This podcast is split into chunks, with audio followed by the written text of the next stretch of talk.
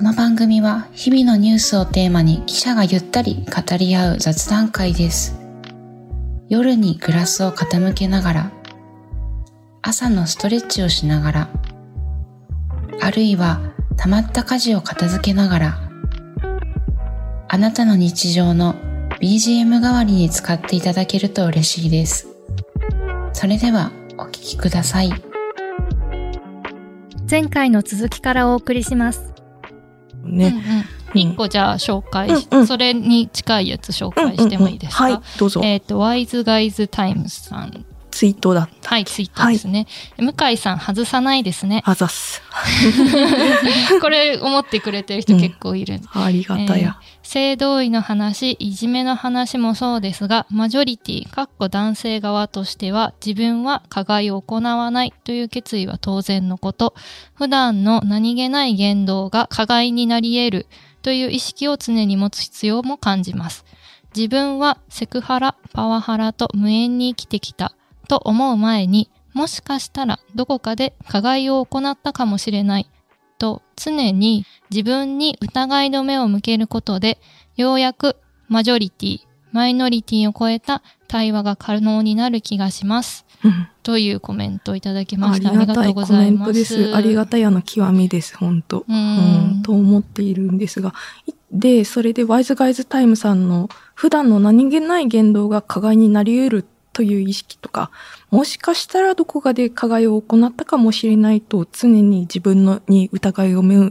目を向けることで、私もすごいとても大事だなと思ってるし、まあ、そうしているし、うんうん。ワイあのかワイズガイズタイムさんの心がけ、本当素晴らしいなって思うんだけれど、ただ、あの、そういうハラスメントってマジョリティがするものとか、男性のみがするものかっていうと違うと思っていて、で、まあ、まあ私自身、まあなんだろうな、これまで付き合った方は男性ばかりだ、で、でもまあはっきりとはそう、絶対に異性愛者かっていうとそうとも言い切れないっていうふわふわした人間なんだけれども、なんかね、こう、うん、昔ね、あの同性、まあ女性の人から押し倒されて胸もまれたりとかしたことあんのよね。そうなんですね。なんかびっくりした。うん。うん？急に。いや、なんかね、へまあ旅行先でうん。一人で、なんか部屋でのほほんとしてて、うん。あなんか、え、なんで一人でいんの？とか言われて、え、いや、なんか特にすることもなかったから一人でいようかなと思って、みたいなこと言ったら、え、襲われたいの？みたいに言われて、え？倒されて胸も割れたっていう。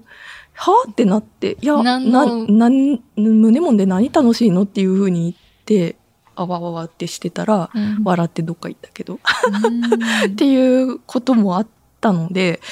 うん、まあ私自身のさっき言ったようなトラウマになってる経験は男あの男性から受けたものなんだけれども、まあなので、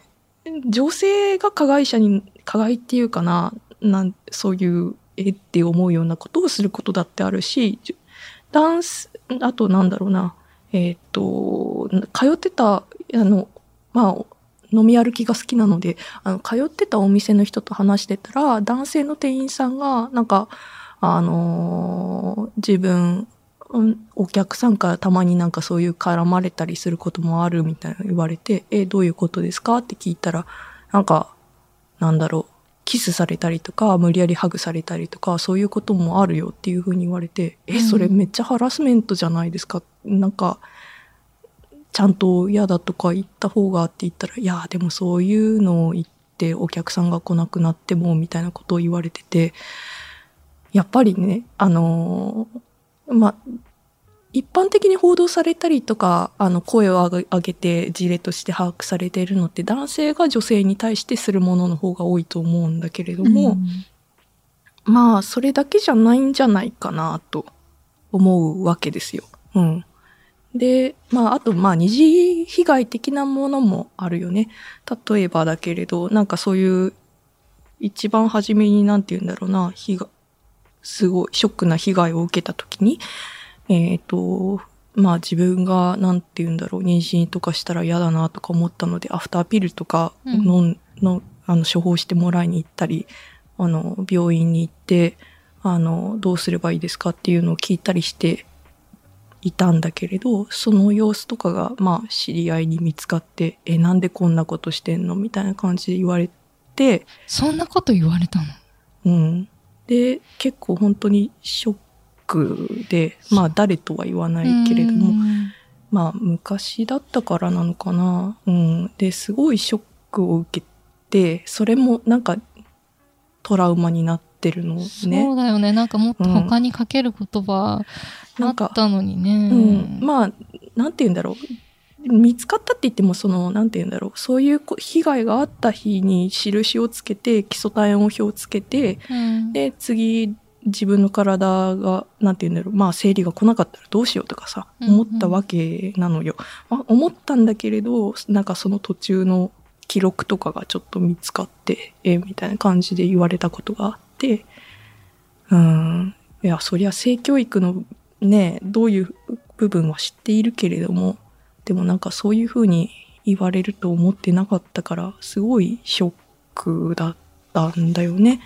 だからそういうの本人は全然そういうつもりもなかったと思うんだけれど、それってなんて言うんだろうな。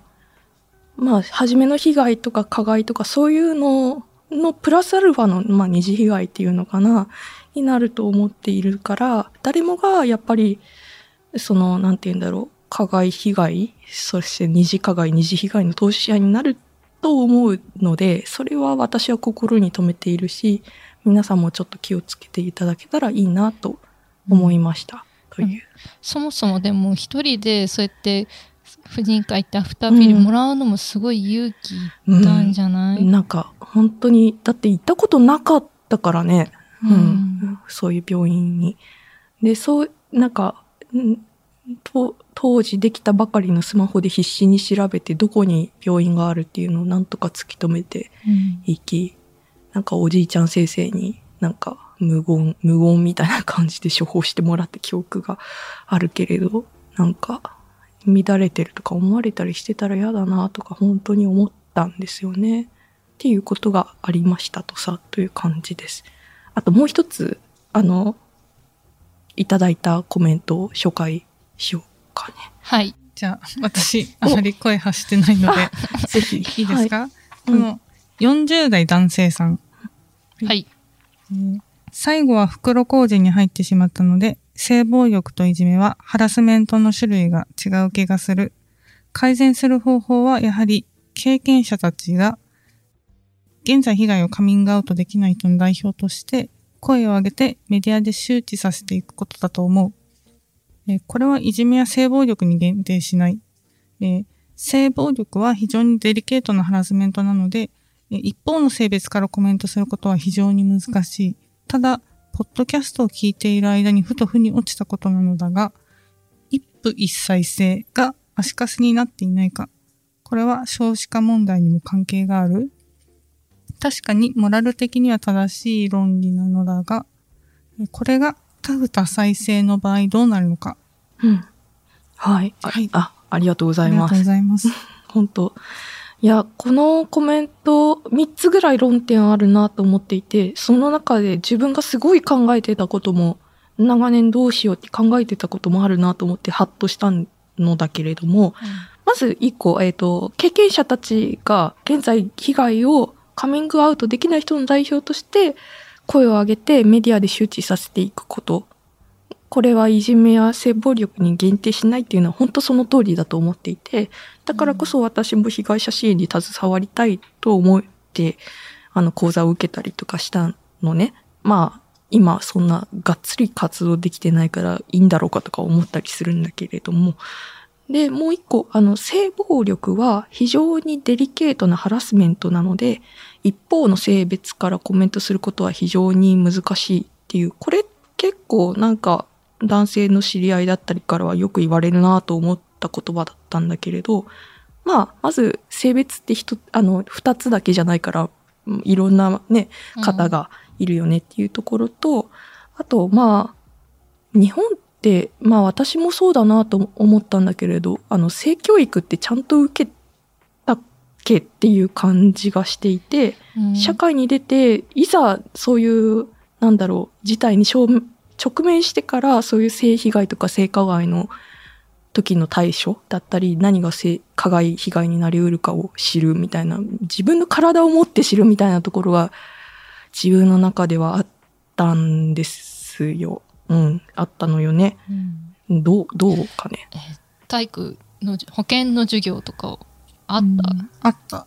うん。あったけど、なんか現実のものとして考えられるようななんか、うんうん。ものじゃないよね。うんうんうん。あの、ファンタジー、ファンタジーっぽい感じじゃない？そうそうそう。なんか、子宮の形は、なんか、がこうですとか、卵子がこうですとか言われて。なんかあの生まれるための生物の過程ね。なんかあの生物学的な話であって実際のうん実践でどう守ればいいかとか、うんうんそれこそもしそうなってしまった時にそのアフターピルを飲めばとかっていう話とか全然なかった。全然なかったよね。で、多分男性はさらにそうなんじゃないかなと思っていて、うんなんかね、前に、なんだろう、えっ、と、なんだろう、付き合ってた人の家行った時に、生理になってて、うんなんか、お手洗い行った後にちゃんと血が流れきれてなかったことがあって、申し訳ないと思ったものの、え、これ何っていうふうに言われたことがあるのよね。なそっか、うん知らないとうん。なんか出血した人みたいに見えるって感じなのかな？なのかなと思って、結構その反応を見てすごいびっあごびっくりしたんだけれど、うんそういうこともあるぐる私は経験したんだけれどってなるとやっぱり男性だとやっぱり生理がどんなものかとかどういうふうにして妊娠していくかとかうんどうすれば逆に否認できるかとかなんだろう自分の体を持った感覚として知れないじゃない？そうだね、うんだってあの簡単なことで言うとさ生理がどれぐらい痛いかとかうさ、ん。もうわかんないじゃん。うん。ね。だから結構ほんとびっくりしたことがあって、ってなるとやっぱり分かりづらいっていうのは、まあ男性だったりそういうあ方だったりは分かんない人がいるのかもなとはわか思ったの。で、また、なんていうの私はこういう私が体験したこととして、うんあの、感じたこととかも話せても、それって、なんだろう、みんなの、イコールみんなの感情かっていうと違うし、うん。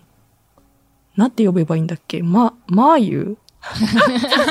ほう、なみ。はいあ、ナミ、はいナミ。なんか、ホリーって呼びたい。あいいよホリーにあ、する。ホリーって呼ばれてたことある？なんか、新鮮な感じするね。うん、ホリーにする。うん。ホリーとナミーにする。ありがとう。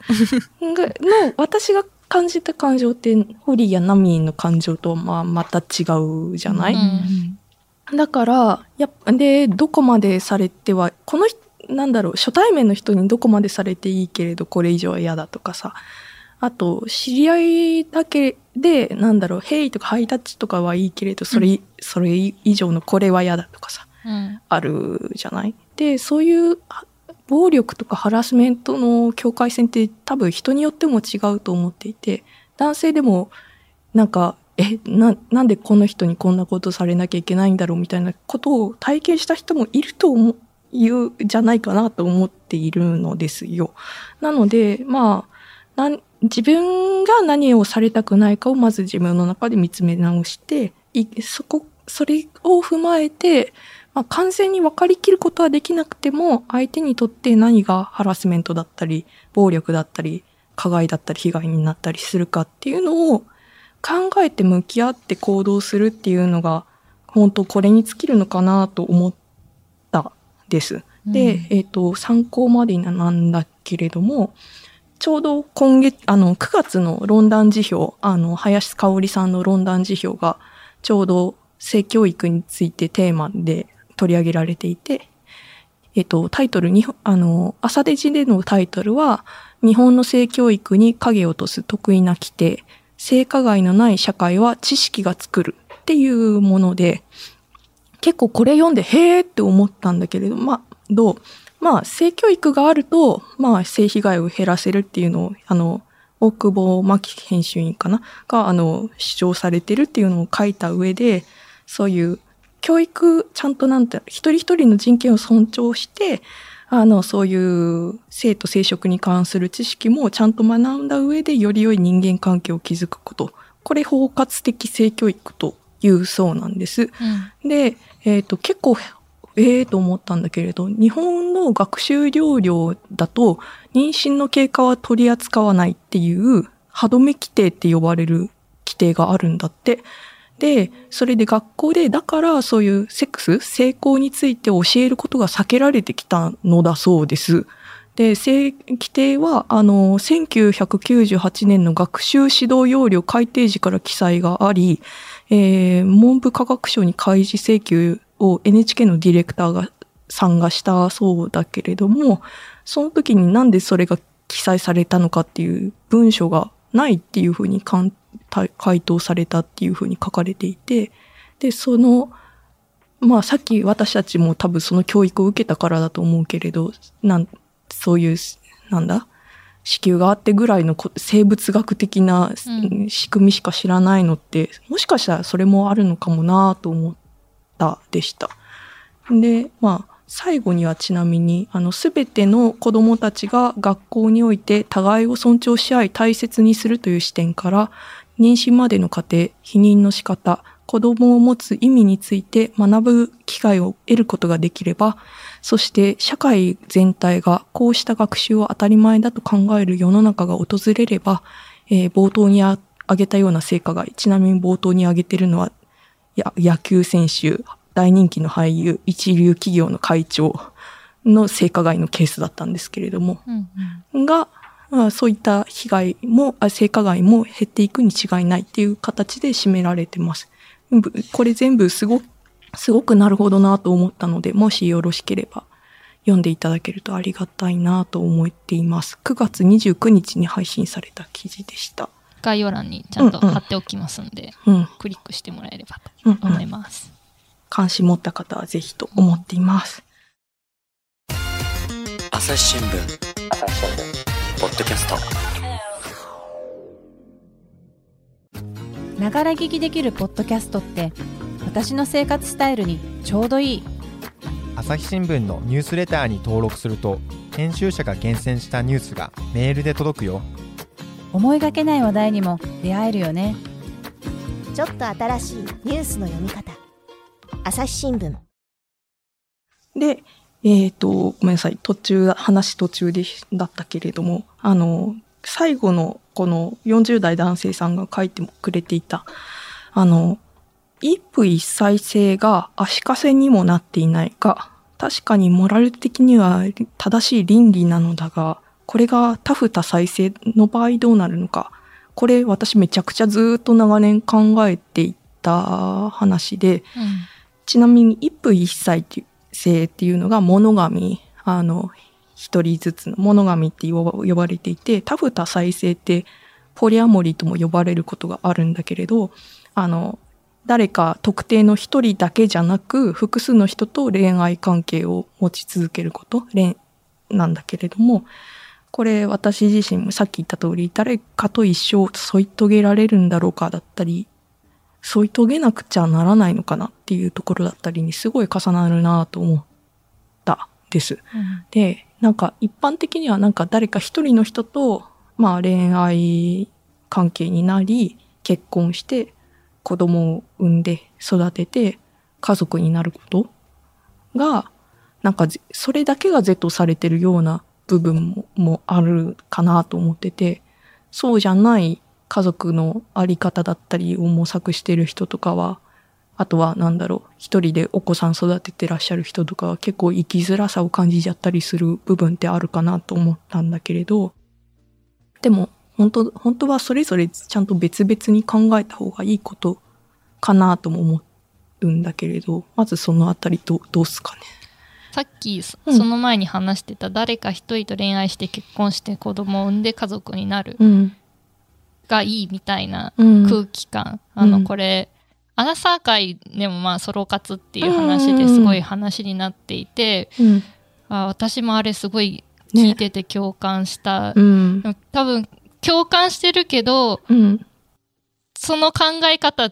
私もすごい自分の中でそのなんだろう一人でもいいんじゃないかみたいなのをうんうん思うタイプだったから共感してたけど、それ自体はすごいいろいろな周りに聞くと、あたなんだろう。マイマイノリティな考え方だよねどちらかというと。まあね、今の日本だと、このさっき言った恋愛して結婚して子供を産んで家族になるっていうのがマジョリティみたいな感じになってる面はあるんだけど、そうじゃないよなと私もすごい思ったから、あの回を聞いて、あうん。そうだそうだそういう考えも持ってる人もいるよなって思いながらうん。聞いてたし自分もそう思っていたので、うんうん。まあ確かに別その恋愛とか結婚とかっていうのを、なんだろう別の事象っていうふうに、まあそれぞそれはそれこれはこれってね、考えたいよね。たいなと思ってて、ナーミーどうですか？うーん。そう。なんか、難しいね。うん、難しいなと思ってて。うーん。なんか、タフ多妻制うんうん。あは、多分なんか、身近にないから。想像がうまくできないみたいあなあ、そっか、そういうの感じね。はあるね。なんか、うんうんどんな世界、一夫多妻制は、ね、海外とかうんうんうんあるで。しょ。なんか、なんとなくイメージ、うんうん。こう、映像で見たことがあるというか、うんうん。タフ多妻制の、うんうん。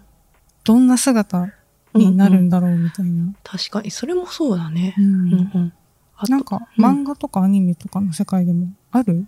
うん見たこと？いや、えっ、と、ポリアモリーの方のコミュニ,、うんうんコミュニティとかはあるから、うんなんかそこで調べて、ああ、こんな感じなのねとうん。知ったことはあるけれど、ちゃんと会ったことはそういえば私もないなと思っていて、うん。で、あの、まあ、ちなみに今の一夫一一妻制というか、1対1で付き合うのが Z するみたいな感じだと、うん。まあ、確かにこの40代男性さんのおっしゃる通り、ちょっと足かせというか、うん。例えば、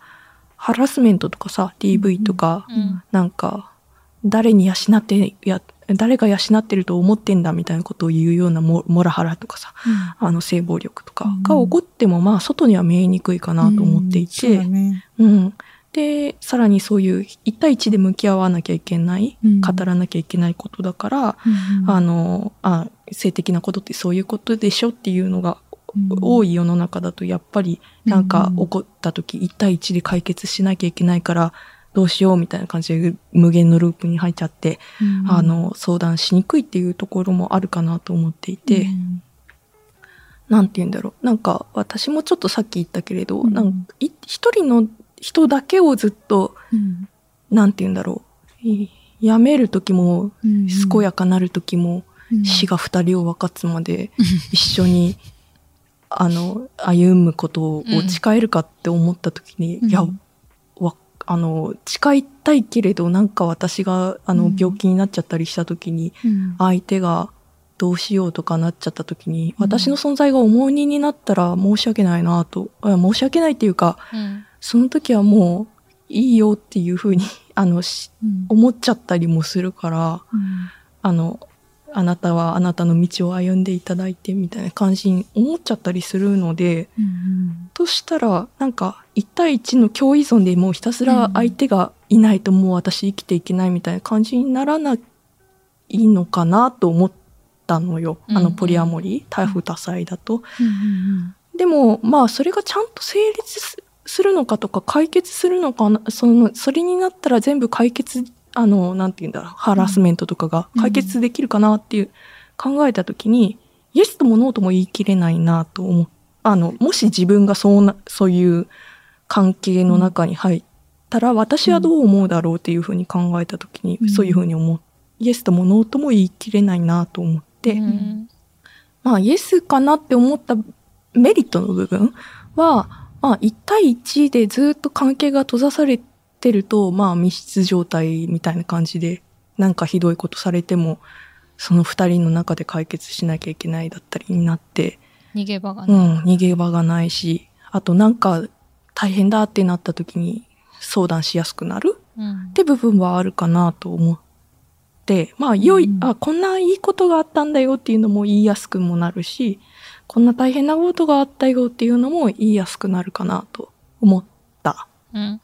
かな。で、ノーかなって思った部分としては、なんか平安時代のさ、源氏物語とかすごいドロドロしてるじゃん。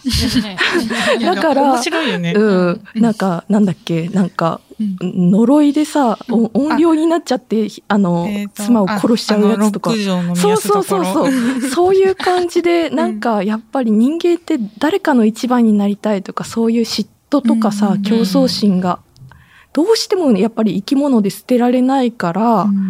なんかその連れ合いの方同士での、うん。まあ男性、女性、性自認に問わず、なんか争いが生まれちゃったりするのかなとかも思ったのよね。で、顔と顔は基本合わせないはずでも。うん、合わせないはずでも、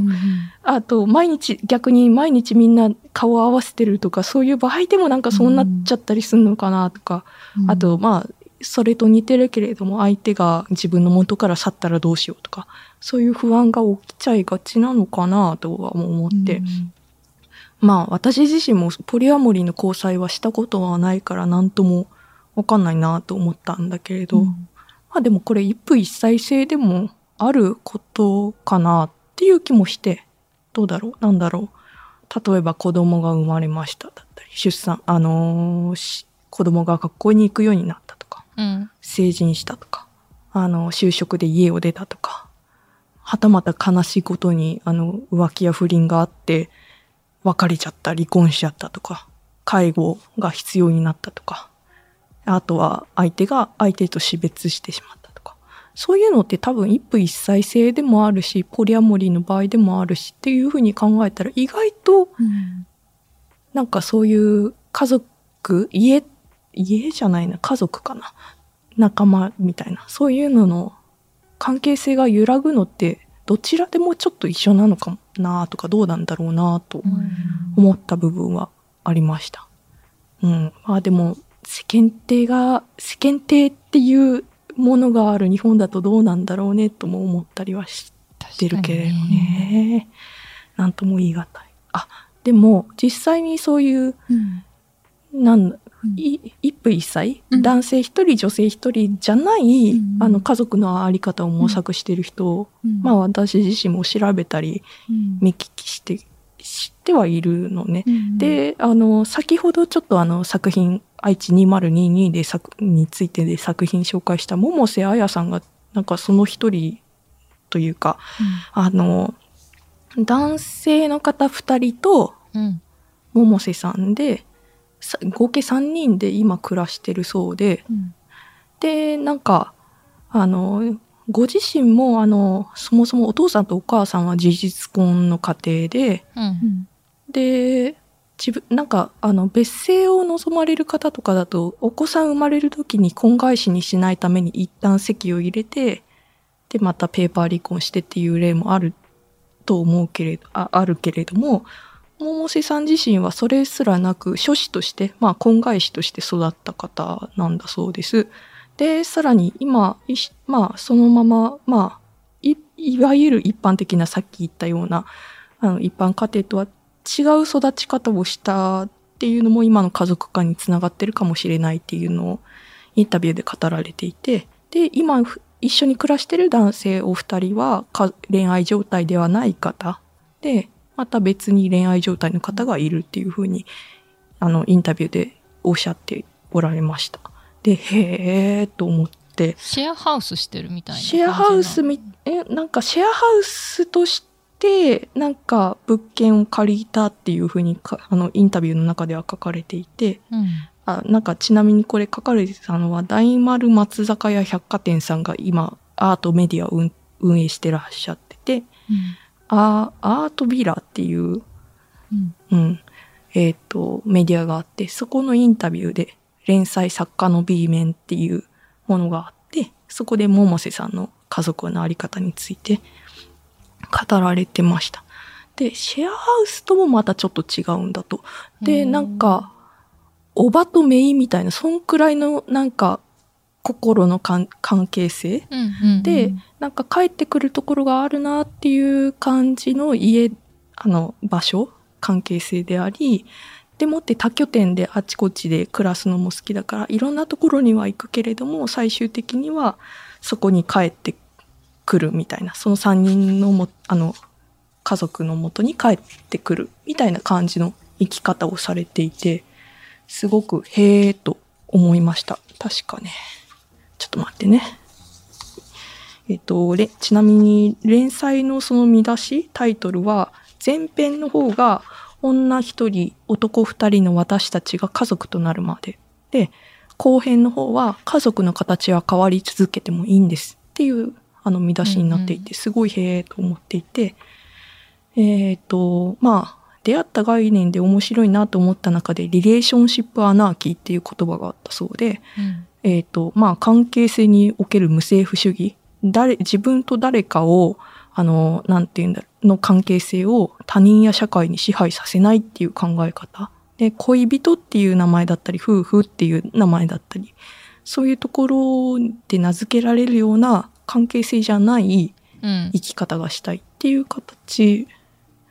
の考え方らしいんだけれども、まあ実際その3人の関係性模索して気づいているのが今の状態なので、この概念は参考になりそうだなと思いましたっていうふうに書かれていて、すごい、はえーと思ったりしていたところでした。すごい素敵な考えう方ですんね。、本当なんか、あ、もう、本当百瀬さんに会ってみたいなと今めちゃくちゃうん思ってます。本当作品すごかったし、その考え方自体も本当すごいので、ちなみになんか青森の十和田市現代美術館で、うんこの冬から来年にかけて個展があるそうなので、見に行こうかなと。次は青森に。次は青森へ。ああ、でも寒冬、そうあでも冬のうん。青森っていいよね。いい。あ、いや、うんでもまだ、あ、ほん、あ、いいね。酸ヶ湯温泉とかね。うんうんうん。あ、スカユね、うん行った。え、本当に、うんいいな。冬に行きました。めっちゃ雪すごそう。うんあ、すごかったね。ほんとで、やっぱ行くのは大変だけど、うんうん。あとはあの、混浴あがねあ、あって、うんうん。うんうんいいね、混浴。混浴の温泉って大抵本当に泉質がいいので、うん。私も好き。うん。ちなみに、会期は、百瀬さんのその個展は、2022年の12月10日から23年の6月4日までやってるみたいなんでじゃ、あ、真冬に。真冬にやっぱ行っちゃいますか。行こうかな。うん。行ってみたくなった。うん。という感じでした。うん。長々と話してしまった。うん。という形で私は百瀬さんの作品もアーティストさんとしてとか人間性もすごいいいなと思ってます。でもなんかその百瀬さん自体もやっぱり普通の家とかとは違うなだったり、普通じゃないとかそういうことって考えたりしてたってか書いてあってとなるとやっぱ普通って何なんだろうって思った時になんか普通じゃないとか普通とかそういうことを除外しちゃったりするのってなんなんだろうね。なんか相手と違うとかマウントとか優位性だったりさなんかそういう感じで自分の中の常識から差別しちゃうみたいなそういうことにもつながっちゃうのかなとも思った。なんか、なんだろうね、自分でバリアを張っなんか安心したいから、そう言ってるみたいな感じする。なるほどね。確かに。それはそうかもな。うん。で、そのか、なんかかわいそうとか、話はまだ続きますが、続きは次回お送りします。